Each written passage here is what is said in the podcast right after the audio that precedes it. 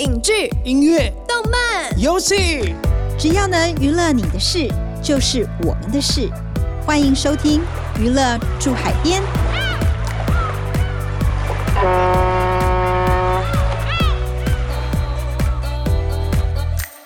欢迎收听由庆好听与庆周刊共同制作播出的节目《娱乐住海边》。我是静周刊娱乐产业组记者麒麟。我是对记者咄咄逼人、讲话又经常失态的灭绝师太。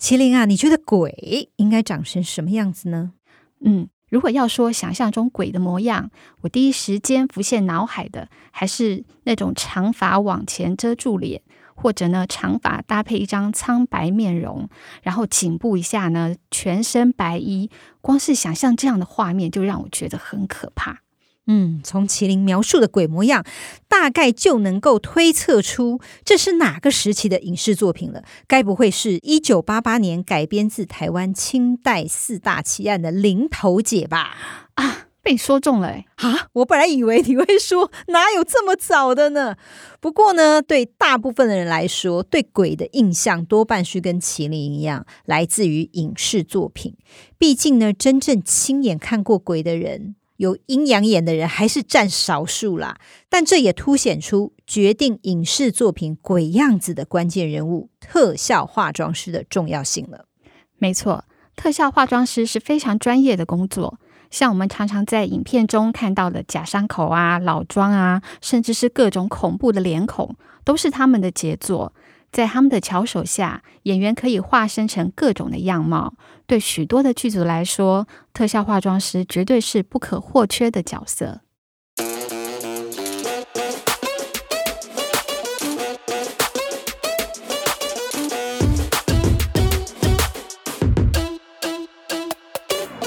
这次呢，麒麟访问到《女鬼桥二》。怨鬼楼的监制郝博祥和特效化妆师厨稼义。谈到了厨稼义呢，大部分听众可能没有听过他的名字，但是呢，厨稼义过去参与过的作品，大家绝对不陌生，像是《谁是被害者》啦，《麻醉风暴二》啦，《红衣小女孩》及《咒》等等。前后呢，他从事这个特效化妆工作已经超过十年了。厨稼义呢，这回在《女鬼桥二怨鬼楼》里也有很多精彩的作品，而且我听说《女鬼桥二》比《女鬼桥一》这个在特效化妆上面的预算多了五倍耶。对，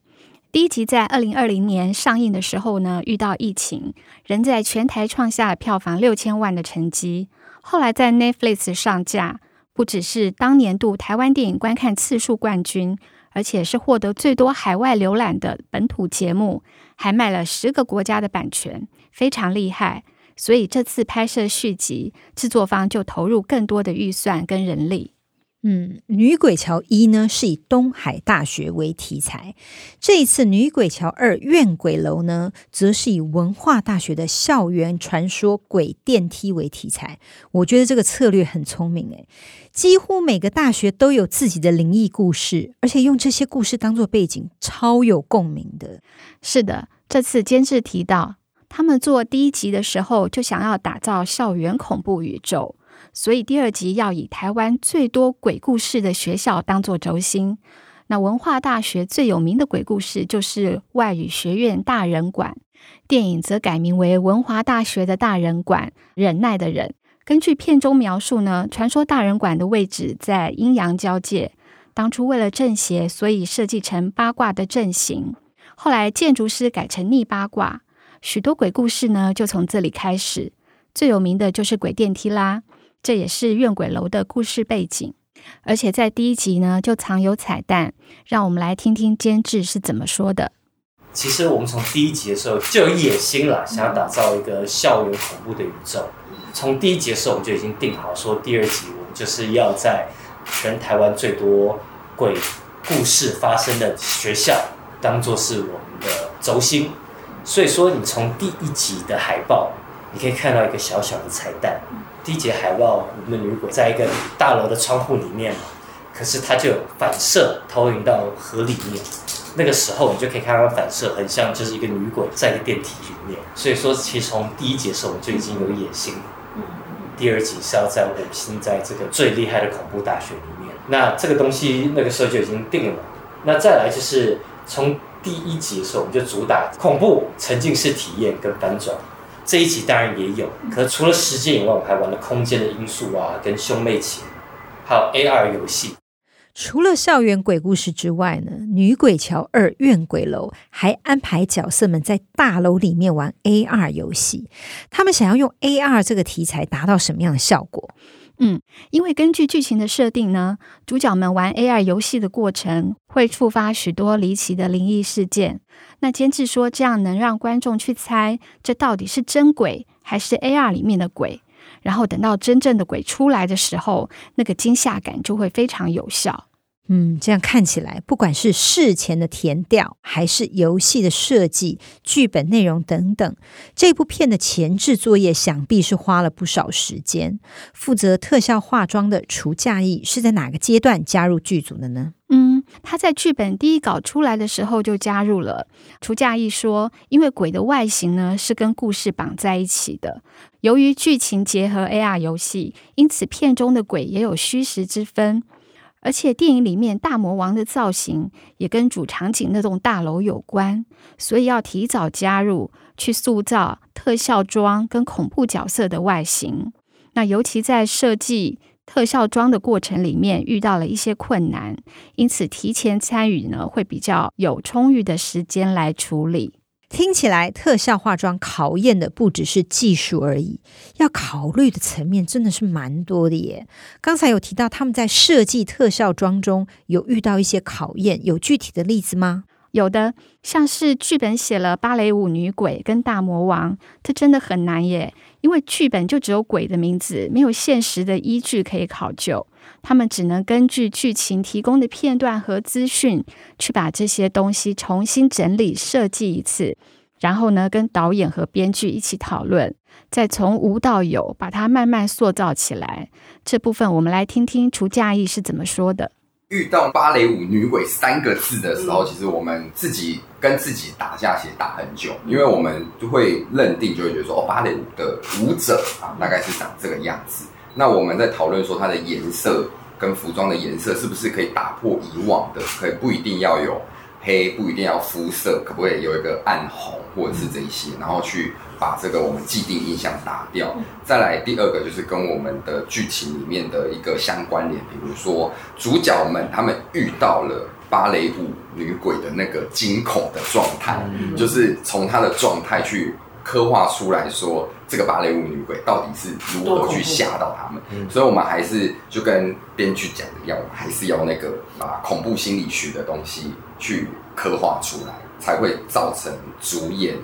为什么这么可怕这样。除了芭蕾舞女鬼之外，刚刚提到片中大魔王的造型是呼应了那一栋大楼，很好奇，造型要怎么样呼应建筑物呢？嗯，这点我们也不妨直接听听除假意生动的分享。因为那个八卦楼里面的时候，其实我们原本整个的调性，其实它对我来讲，它是有一种具有神秘感，你好像困在里面的灵魂就没办法出去。对，那他给我的感觉是一个地狱。对，地狱象征，所以那个时候我们在想的时候，比如说像这个大魔王造型，有头发但是不多，然后去想象出什么样子的视觉让人会觉得比较害怕。对，所以本来是加一些些头发在定妆的时候，但是也是呼应到角色部分，后来就把它整个好像是变成光头，然后再来就是它的服装，我们也跟服装师一起讨论，就是包含它的整体的细节。跟符这件事情其实有一点关系，谢谢谢谢。对，就是八卦楼跟符这件事情，它绑在一起，所以我们在他的身上都有很多的一些符咒的细节，甚至在定妆的时候脸上都有一些封印的符，这样子去做呈现。那他的妆感，我们就是让他好像是困在那边很久。那很多地方就是有一些皱纹，然后还有那一种皲裂感，对，皲裂感跟獠牙的部分，嗯、尤其是獠牙这个部分会让人比较有一点。我第一次看到的时候压迫感十足，嗯、我都不敢跟他讲话，因为他也不出声，你知道吗？然后结果下戏之后才知道，说他根本讲不出话，因为戴着那个假牙，他戴假牙。的演员，对对对对对对对对。而且后来还特别的把他的就是跟导演还有监制讨论到，所以就是说要让他压迫感更高，所以他的脚下踩了大概二十公分的鞋子，演员本来就很高了，大概一百八、一百九，对，又再踩了二十公分，所以他整个差不多两公尺左右，然后再配上肩膀很宽的服装，垫肩的大鼓，呃，有一点像古式的那种清朝官那种装。第一时间听完除稼役的分享，让我觉得，诶，这位饰演大魔王的演员真的是很辛苦诶，脚也不能走路，眼睛也看不到，也不能说话。对呀，更辛苦的是他化妆的时间超级久的，化一次就超过六个小时。我这边还可以补充一下，除稼役说导演跟监制给的空间很大，当时只提出要做两只台湾没看过的鬼，指令超精简。除此之外呢，这次也强化了第一集的鬼，让它看起来更精致，视觉效果更强烈，然后再延伸到第二集其他的鬼魅角色。不过，虽然导演他们给的空间很大，但除稼役认为呢，电影毕竟是共同的创作，所以还是会找他们一起讨论造型，这样子想法不止更多元，而且还会让角色更立体、更完整。这样听起来，一个人做这样的特效化妆会非常的吃力耶。这一次的怨鬼楼在特效化妆的配置有多少人力呢？总共有五个人，分成前置组跟现场的特效化妆组。前置组在台湾的特效团队来说呢是比较大，主要是这次在妆上面设计的非常细。那虽然五个人不多，但是他们在场分工很细，有人负责分类，有人专门在贴假皮，也有人专门上手部的颜色。这次监制郝柏祥也有提到，一般像这种有很多特效和动作的电影，拍摄日期至少要四十天起跳。但这一次呢，他只拍了二十五天，超有效率的。在这方面，他们有什么秘诀吗？尤其像是这种特效化妆，要花很多时间准备的。监制说，他在写剧本的时候呢，就把所有的场景都浓缩在一个学校里。大家不用移动就可以省去超多的时间，这样演员也不用重新化妆了。嗯，没想到这么深思熟虑，在写剧本的时候就有考虑到这一点哦，真的是时间管理大师诶。那化妆的部分呢？如果在开工六小时前就要开始准备的话，怎么会有时间休息啊？好问题，我那时候呢也是这样问楚嘉义的，他就说解决之道呢就是用轮班制。每到第六或第七个小时呢，轮一个班，确保工作可以一直进行之外，大家也能获得基本的睡眠。另外，这次除了大魔王化妆时间比较久，其他角色在前期规划就运用了 3D 列印的技术来处理，像是假皮呀或假牙都是用 3D 列印的，到时候不用再化妆，重新装上去就好了。哎，这样真的很聪明哎！而且现在 3D 列印已经很普及了，又不贵，的确是一个解决问题的好方法。没错，而且做起来呢会更精准，时间呢也会缩得更短。除稼役有说，像是一般的演员拿到工作室开模要花两个小时去做一比一的石膏人像，但是现在他们到工作室只要花五到十分钟扫描，再用电脑处理就好了，真的快很多。嗯，我们前面聊了这么多，光是一部电影就有这么多的眉眉角角，代表做特效化妆要掌握的不只是技术，还要 follow 剧情去发想创意，也要考虑到制作的成本去做相对应的处理，真的是一份相当专业的工作。嗯，而且现在呢，台湾在类型电影或是影集的数量呢，也慢慢在提升，特化人员还得跟时间赛跑，想办法去缩减现场的化妆时间。方便让演员快速进入表演的状态。我们刚才也有聊到说，为了节省时间，他们也会使用其他的工具，让工作更有效率。例如刚才提到的 3D 列印。那现在 CG 这么发达，甚至 AI 的技术也越来越纯熟，看起来透过这些技术来辅助，甚至是直接取代特效化妆都不成问题。但是如果这样的话，特效化妆这一行会被取代吗？那这个产业要怎么发展呢？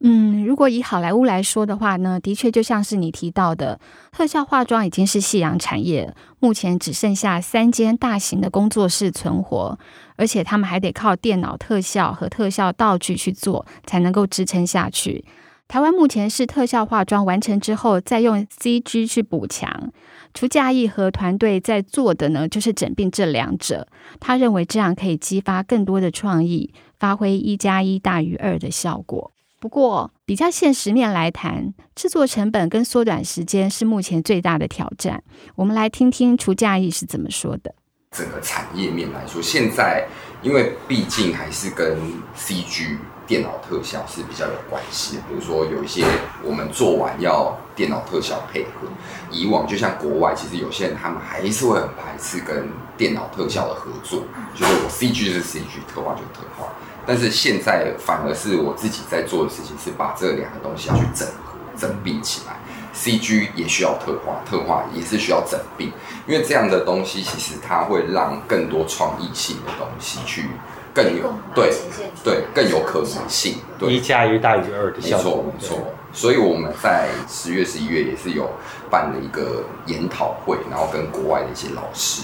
然后也有加入三 D 链，其实就是想要把三 D 列印这个技术正式引进到台湾的整个特化产业，也让所有的创作更亲近特化。因为我自己觉得说，特化跟电影现在在制作面上面，它还是有一点小小疏离，因为制作对疏离是制作成本，或者是可能做一个婴儿可能就要几十万、几百万这种，那我们可不可以去压低成本，然后？也让剧组可以去达到这样子的创作，化妆时间能不能缩短？不一定，以每次都要六个小时，能不能一个小时就结束？对，所以现在的改革是这样，但是我觉得它的未来的前瞻性是非常非常大。虽然我们现在还没有预算可以拍科幻片，没错，但是未来有机会拍科幻或奇幻的时候，代表我们还是有这样钱，因为就台湾的特化产业来讲，它算是。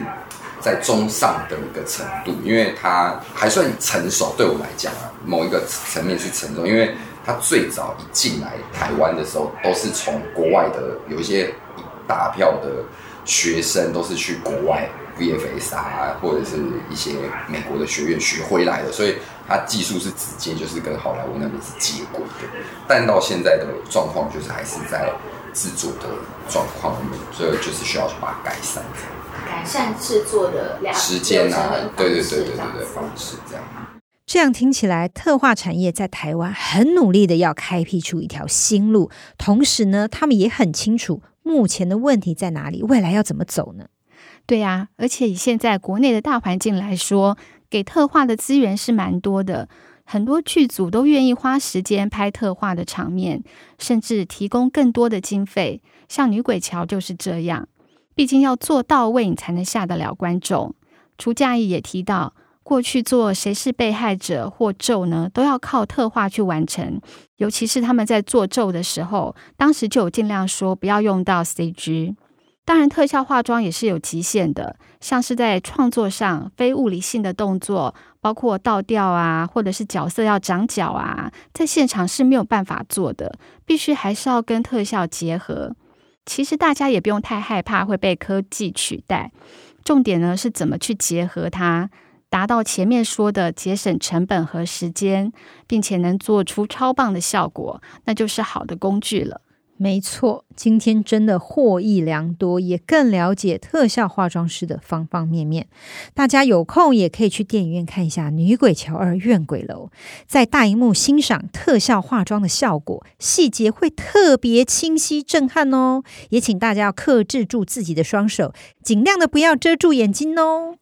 对，像我是很怕看鬼片的，不过当时呢，还是有认真瞄了一眼大魔王，然后再速速的把眼睛闭上。各位娱乐住海边的听众朋友们，对于这一节目有什么样的心得回馈？欢迎留言和我们分享哦。我们下次见，拜拜，拜拜。感谢听众收听，也请持续锁定由静好听与静周刊共同制作播出的《娱乐住海边》。我们下次见。想听爱听，就在静好听。